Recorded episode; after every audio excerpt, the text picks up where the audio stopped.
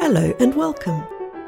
You're listening to Writers Aloud, a podcast brought to you by writers for the Royal Literary Fund in London. Hello and welcome to episode three hundred seventy-eight of Writers Aloud.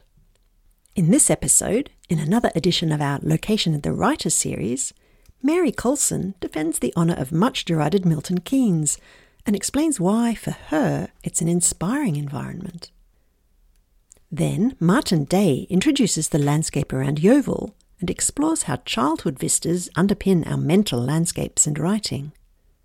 Finally, Penny Boxall introduces us to Shandy Hall, the intriguing home of Lawrence Sterne on the North York Moors. First, here's Mary Colson on Milton Keynes. There is a place less than an hour north of London about which a great deal of urban myth and cultural commentary is written. It is a much maligned location, one which quickly evokes disparaging sneers, perhaps because despite it having a population of well over a quarter of a million, somehow no one expects anyone to actually be from here. It's almost as if to live or come from here, you must lack imagination, or intelligence, or somehow be wanting in taste. Civic pride seems to be externally disallowed, and yet despite all this, or perhaps because of all this, it is the location which inspires me to write. I speak, of course, about Milton Keynes. I grew up about ten miles away from the town's bland, rigid, sterile and totally boring landscape, according to the president of the Royal Town Planning Institute. Happily, bland, rigid and sterile give me a broad canvas that can evoke the expansiveness of science fiction, the intimacy of horror, or the claustrophobia of dystopia, sometimes all at once. Stories of teenage disillusion, adult disenfranchisement, and old age invisibility all sit naturally within this oh-so-showy milieu. Far from being an anodyne modernist blank, it celebrated constituent parts of dual carriageways, roundabouts, oh-so-neat housing estates. Mirrored glass and concrete cows inspire, in my mind, satire and subversion. The architectural vernacular of Milton Keynes goes from Buddhist pagodas to New Age light pyramids, high order to high camp. Its Aristotelian light for artifice imitates life here. The scene is set. Despite having not lived there for thirty years, I continually sense it creeping into other stories and characters too. I can see teenage Donna blagging a fag at the back of the market. I can hear Reggie playing his harmonica sitting outside McDonald's. And I can feel the pinches and kicks of jam and jelly in the Dagnall Road lot as they duff up milk white Anthony in the underpass. You can take the girl out of M K, but you can't take M K out of the girl. It is, of course, a town where presentation is all, where facades are shiny and overclean, but where they're just a stone's throw away from crushing poverty. This led me, some years ago, to write a script about two homeless men finding the Holy Grail here. Incongruous? Not so. You might not have previously considered Milton Keynes and Stonehenge as cultural bedfellows, yet in celebration of all incongruity, this most new of towns has paganism running right through its core. The original plan called for the streets to be arranged in a neat grid pattern, aligned along north-south and east-west axes, but it was actually built at a slight offset. The lead architect realised that shifting the city plan a few degrees would allow the streets to align with the sunrise on the summer solstice. Sure enough, until relatively recently, when a shopping centre, what else, obstructed the view, if you were to go to Milton Keynes on the longest day of the year, you'd see the sun rising at the east end of the town's Midsummer Boulevard and shine down its length to reflect off the windows of the railway station at the far end. Given all this, how could I not write a script about a pair of dreamers and drifters, Graham and Clive, following a blinding light through the gleaming shopping centre, past the town's neon-lit landmarks and finding the cup of Christ amidst its straight lines and ley lines?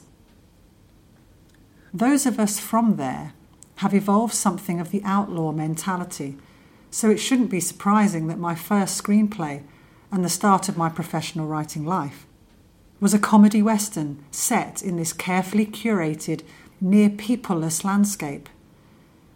In the western outback, there are few eyes to enforce the law. This is also true of a town where housing estates are largely hidden from road view by high earth banks and some twenty-two million trees. Making the audience care is key in a genre where the whole world is at stake. But could I make people care about Milton Keynes? Could I make them root for the kitsch imposter in the heretofore green farmlands of Middle England? Well, I could if I made them care about the laconic hero and journey with him as he negotiated that world.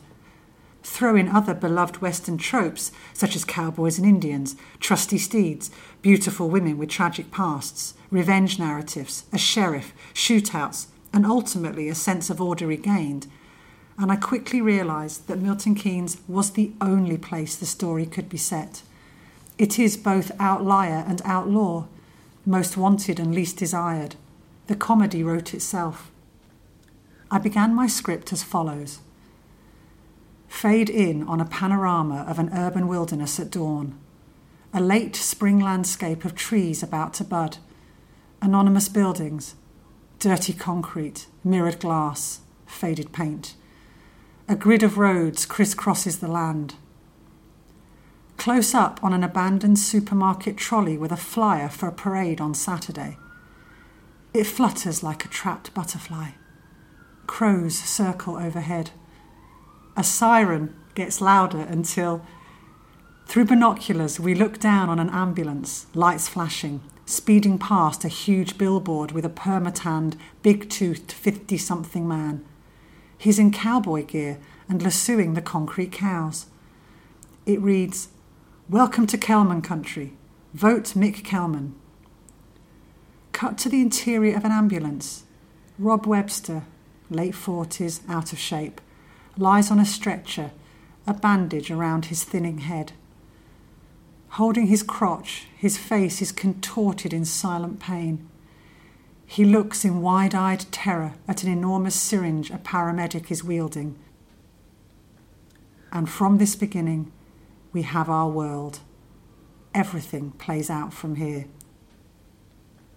Westerns are redemption tales, always, or the world is permanently changed, and that can't be. By fade-out, the hero's world must be restored, either to what it was or to what it should always have been. Western heroes aren't straightforward archetypes and rarely embody a stock moral purity. Instead, they might be best described as more sinned against than sinning. So too, I say, with Milton Keynes, a town perhaps seeking its own redemption. Setting my story here might be considered archly ironic, but that's just the point.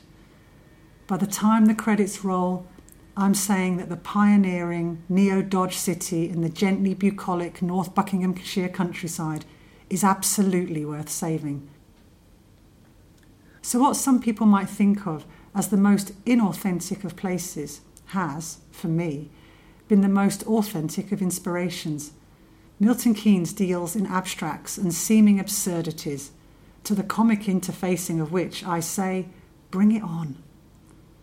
The journalist Stuart Jeffries summarised the town as being invisible yet present, Philistine yet cultured, laughable yet earnest, English yet not. I take issue with the laughable, but I'll take the something and the other, the ordered and the lawless. Milton Keynes, the arch oxymoron, a place of driverless cars where mini robots deliver your tea. I can work with that. That was Mary Colson. Next, here's Martin Day on Yeovil. I grew up in Yeovil, a market town tucked into the crinkled fold of the map, where Somerset and Dorset meet. If it was famous for anything, I guess it would be the helicopters it made, and that its football pitch sloped sufficiently to allow for a bit of F A Cup giant killing. That football ground is now the main Tesco, and the fact that Thomas Hardy lodged in the town just before writing The Return of the Native was for a while marked with a blue plaque on a low wall perilously close to the public toilets. It's that sort of place. Many of its old buildings were swept away long before I was born, replaced by knock-off brutalist concrete slabs. Now that the cattle market has gone, its emphasis remains on manufacturing and the military. I think it's fair to say that no one comes to Yeovil for a holiday. The A three oh three, England's congested highway to the sun, passes four miles to the north and west, and the A thirty, the old coaching route that linked London and Cornwall, goes straight through the centre. The town is almost equidistant between the holiday resorts of Weston-super-Mare in North Somerset and Weymouth down on Dorset's Jurassic Coast. For most tourists travelling around the southwest of England, Yeovil is a name on a sign or a place to be passed through on the way somewhere else. This all sounds a bit negative and patronising, but as I always say, you're only allowed to be mean to a place if you were born there. And I was in nineteen sixty-eight, before the new maternity unit had even officially opened. My dad's family have lived in Yeovil as far back as we can research, and I returned to the town in my late twenties. Both my daughters went to some of the same schools as me, and one was even born in that same maternity unit. I feel like I've got skin in the game. I admit my attitude to this town is sometimes ambivalent, and such reservations are shared quite widely. Once, when my wife and I were looking to escape across the county line and into Dorset, the elderly woman who was selling her cottage asked us, "Where do you live at the moment?" "Yeovil," we replied. Her face fell. "You have my sympathies," she said. But Yeovil has many things in its favour, and most of them extend from its location in the landscape. It's not coastal, despite the ever-growing squadrons of seagulls that execute lazy manoeuvres in the skies overhead, but it is close to two magnificent and diverse coastlines. It's not beautiful itself, but it is surrounded by stunning countryside, largely given over to farming. It's not quaint, but it doesn't have the heaviness you often find in a city. This neither one thing nor the other feel I found oddly stimulating to my imagination and my creativity, but it can also mean you end up being unsure where you belong, emotionally, metaphorically, sometimes even literally.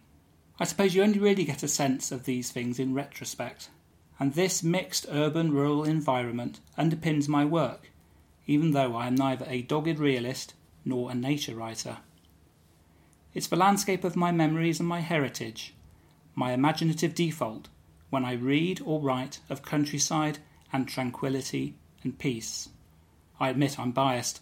I'm sure I've been to more objectively beautiful places in the world, but I'm not a natural traveller.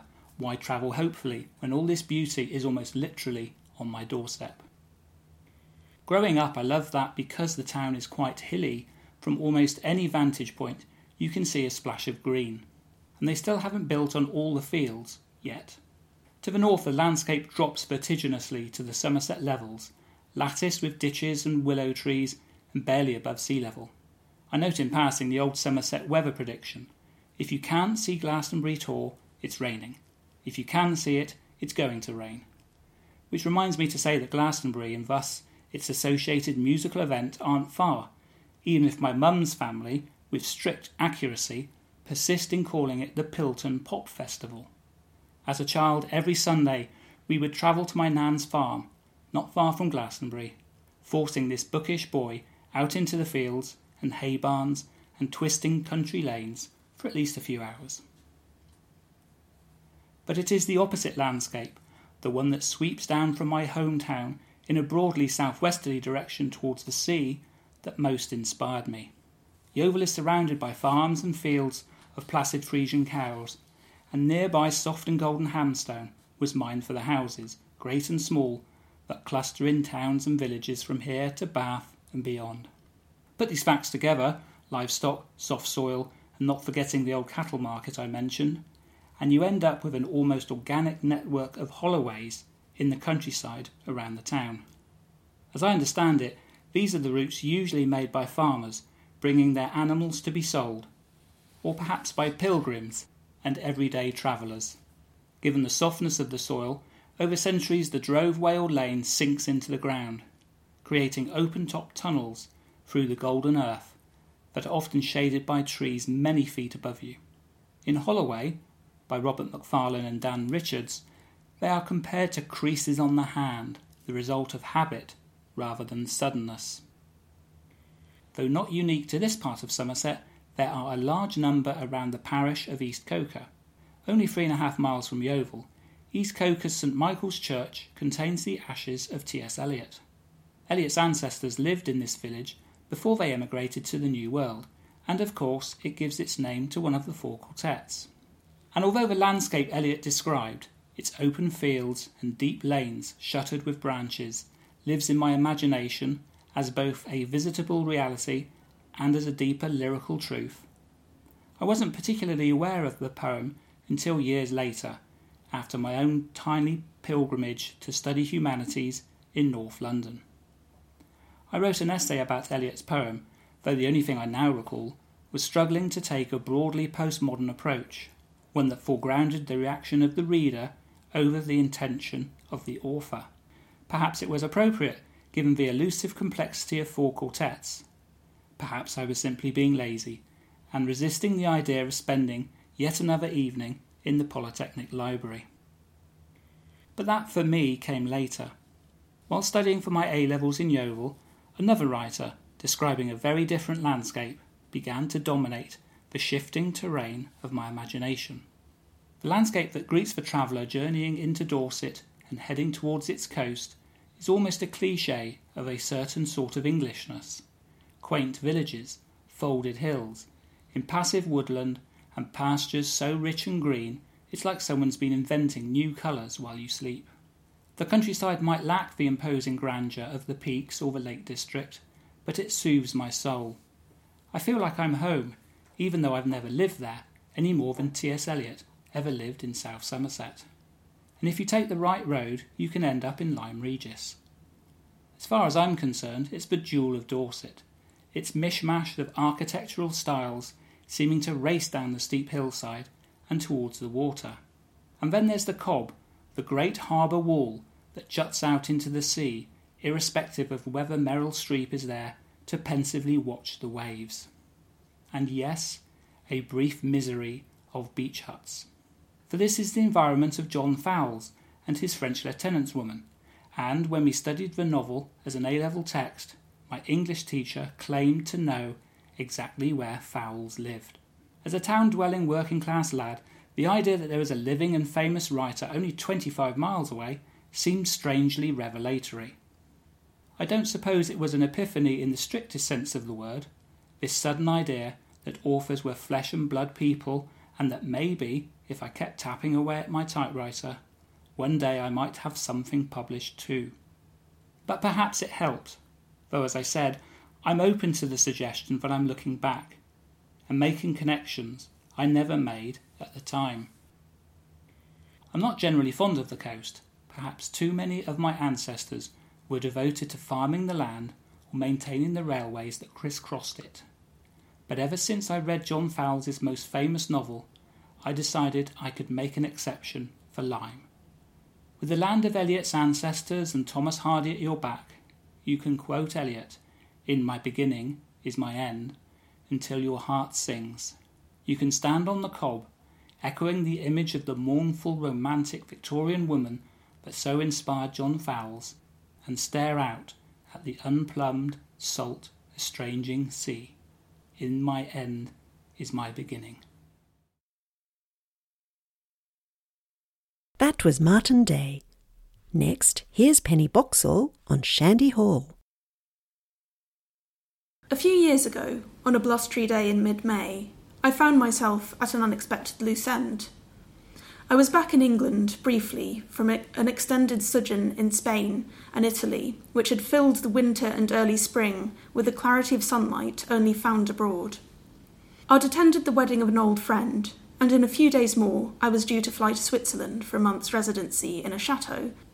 And then, I didn't know. I'd return to Oxford, or I'd start somewhere new. I'd need to find a job somehow. Meanwhile, I was plugging the gap with a few days at my mother's house in York.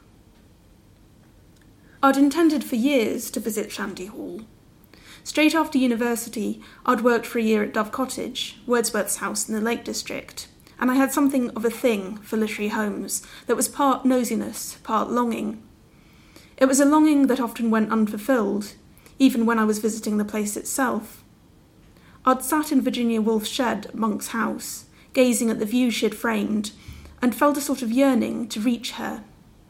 But her presence was no closer, unreachable under layers of time and air. Gabriel Yosipovitchy would argue that this idea of reaching the author, of closeness to her, is only possible through the work. But there is something about reacting to the same view, the same space, that can feel powerfully intimate. Too often, though, literary homes have been intrusively curated to look authentic, as I found at some of the houses. I didn't have the sense that George Bernard Shaw or Charlotte Brontë had just left the room, but I had the definite suspicion that a wallpaper historian had. I've left many of the literary museums I visited with a feeling, more or less, of having had a near miss, an itch not quite scratched. But I still found myself curious about Shandy Hall, Lawrence Sterne's house, with its encouragingly non-corporate website, its live-in curator, and its collection of eighteenth century oddities. It all sounded slightly mad. This was promising. So I rumbled out over the Hambleton Hills on the thirty-one X bus towards Coxwold, got out at the village crossroads, and headed up the hill towards the little medieval parsonage. Shandy Hall was a joyous surprise, that thing I hope for but so seldom encounter. The chimney leant over the garden as if trying to make my acquaintance. The windows were cockeyed, the borders lush and brimming. I was escorted round the house in a small tour group by Patrick Wildgust, the curator. No labels here, no reconstruction. Instead, enthusiasm, life, and authenticity. You could see all the joins of the house itself, built in fourteen thirty, but with many later edits and codicils, a sort of perpetual work in progress. In the flagged and beamed old kitchen, alongside Georgian ceramics, were scattered newly published works of experimental fiction and Patrick's mislaid keys. Sterne's study provoked a sort of reverence, a little room under the bedroom he kitted out for his beloved Eliza Draper, who never once visited. But Patrick was keen to remind us that the bookshelves were twentieth century. The fireplace was post-Sterne too. Edits, reshufflings, corrections. The experience of the house was as kinked and non-linear as Tristram Shandy. And so too came to be my own association with it. A chance remark mid-tour, very chance, since I'd never normally dream of saying anything on a tour, normally, in fact, I avoid tours altogether, landed me with a job. They happened to have one going. I could start in a month, I said. Good, said Patrick, before strolling outside to take stock of the latest catch in the garden moth trap. It was perhaps appropriate that, having made the acquaintance of Shandy Hall, I had immediately to leave it again for my residency. Lying on a gold silk sofa in a chateau in Switzerland, I could hardly believe my surroundings were real, I read Sterne's letters to Eliza. The sense of removal, of absent presence, was very strong. I found the tone of the letters unbearable at times. They were full of parallel threads of suffering, his struggle to write, his worsening tuberculosis with its sweats and terrors, and most of all, his obsessive longing for Eliza, who was sailing away from him, back to her marriage and her life in India. Sterne would walk over the fields to Byland Abbey, his sense of her so strong that I could feel her edges. I was wrung out too. Having returned to England and started work at Shandy Hall, finding my desk in the old kitchen covered in timepieces, clay pipes and memento mori, I'd pack up for the day and walk that same path over the fields to the Abbey. I'd passed the previous few months pleasantly drifting, spending a few weeks in Seville or Rome on a whim. I hadn't, in those months, written anything near the amount I thought I would. Days full of galleries and walking, and genuine Stendhal syndrome exhaustion, left me with too much to write about, which felt just as bad as not having enough. Now I was directionless, and only Sterne gave me a sense of where I was headed. I skirted the late summer fields and oblivious sheep, and as I walked, forgotten things and shadow people accompanied me. But there was something inherently healing about Shandy Hall too. It seemed to exist outside of time. Patchy mobile reception, cash only in the shop, which was housed in a dim-lit outbuilding. Gentle and diminutive Chris, Patrick's partner, would surface from a lavender hedge or a burst of buddleia in time for coffee, which we took on the lawn. I befriended a girl from the States who was spending the summer at Shandy, cataloguing the live moths she and Patrick trapped. We drove up Sutton Bank one hot evening and walked to the mulchy beach at Gormire Lake, which is said variously to have no known source, to lead straight to hell, and to rise sinisterly up and relieve unwitting geese of their feathers. We lowered ourselves into the weedy murk and swam across, thereby proving ourselves by means of this ancient trial, true Yorkshire women. Later, when my friend the moth intern had flown home and her cottage became available, I lived on site too. The nights drew in. On November evenings I'd walked down the dark lane to the village hall for yoga classes, new for me, and coming back I'd tilt my head up to the stars, which studded the black page of the night sky like Sterne's delicate asterisks in relief.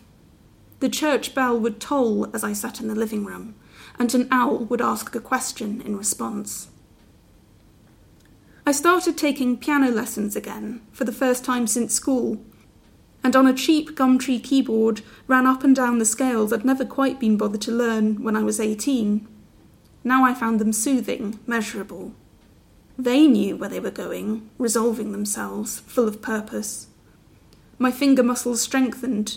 I finally saw the point of scales, as the Bach I was practising began to come more easily.